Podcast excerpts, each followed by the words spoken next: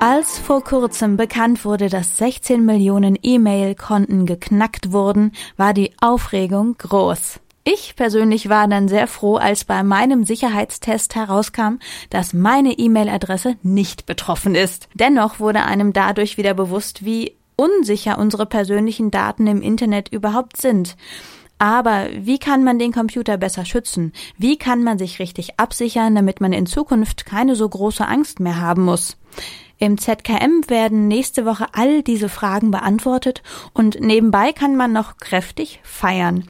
Wie das funktionieren kann und wie man in wenigen Schritten seinen Computer sicherer machen kann, das hat unser Reporter Tobias Siegwart herausgefunden. Den Computer sichern, das ist ja so ein etwas zäheres Thema, was man dadurch auch gerne mal auf die lange Bank schiebt. Dass das Thema wichtig ist, ist uns allen klar. Dass man da auch ganz locker und unterhaltsam rangehen kann, ist dagegen neu. Und genau das ist das Ziel der Anti-Prism Party, die am 12. Februar zum zweiten Mal im ZKM stattfindet.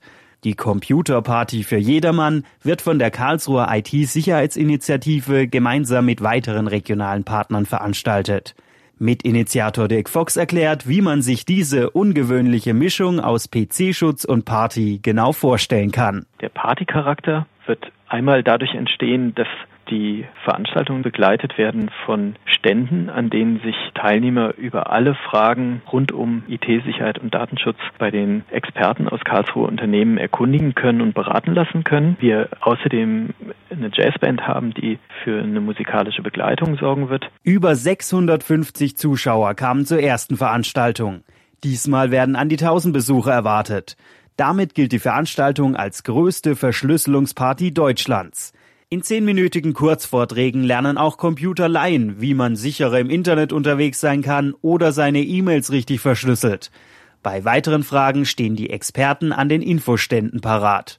Auch das KIT ist vor Ort. In der Ausstellung Kryptologicum wird die Geschichte der Verschlüsselungstechnik anschaulich präsentiert.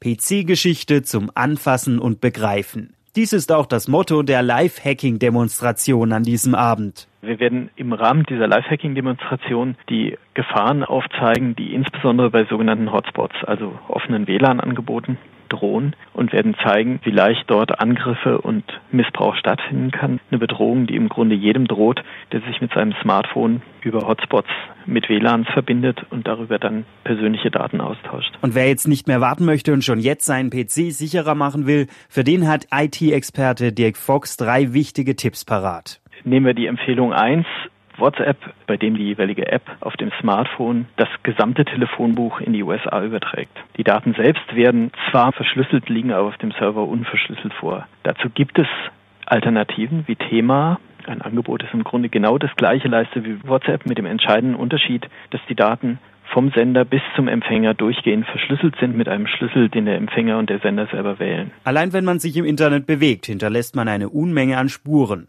Das hat vor allem damit zu tun, dass die meisten Leute in ihren Browsern alles Mögliche freischalten.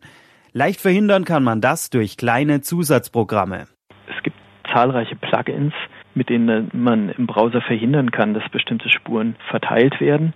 Wenn man sich einen Eindruck davon verschaffen will, was alles überhaupt über einen an wen übermittelt wird, kann man sich das mit Lightbeam, einer Add-on-Lösung für Firefox, anzeigen lassen und mit Ghostery, einem weiteren Add-on einzeln rausfiltern und sperren.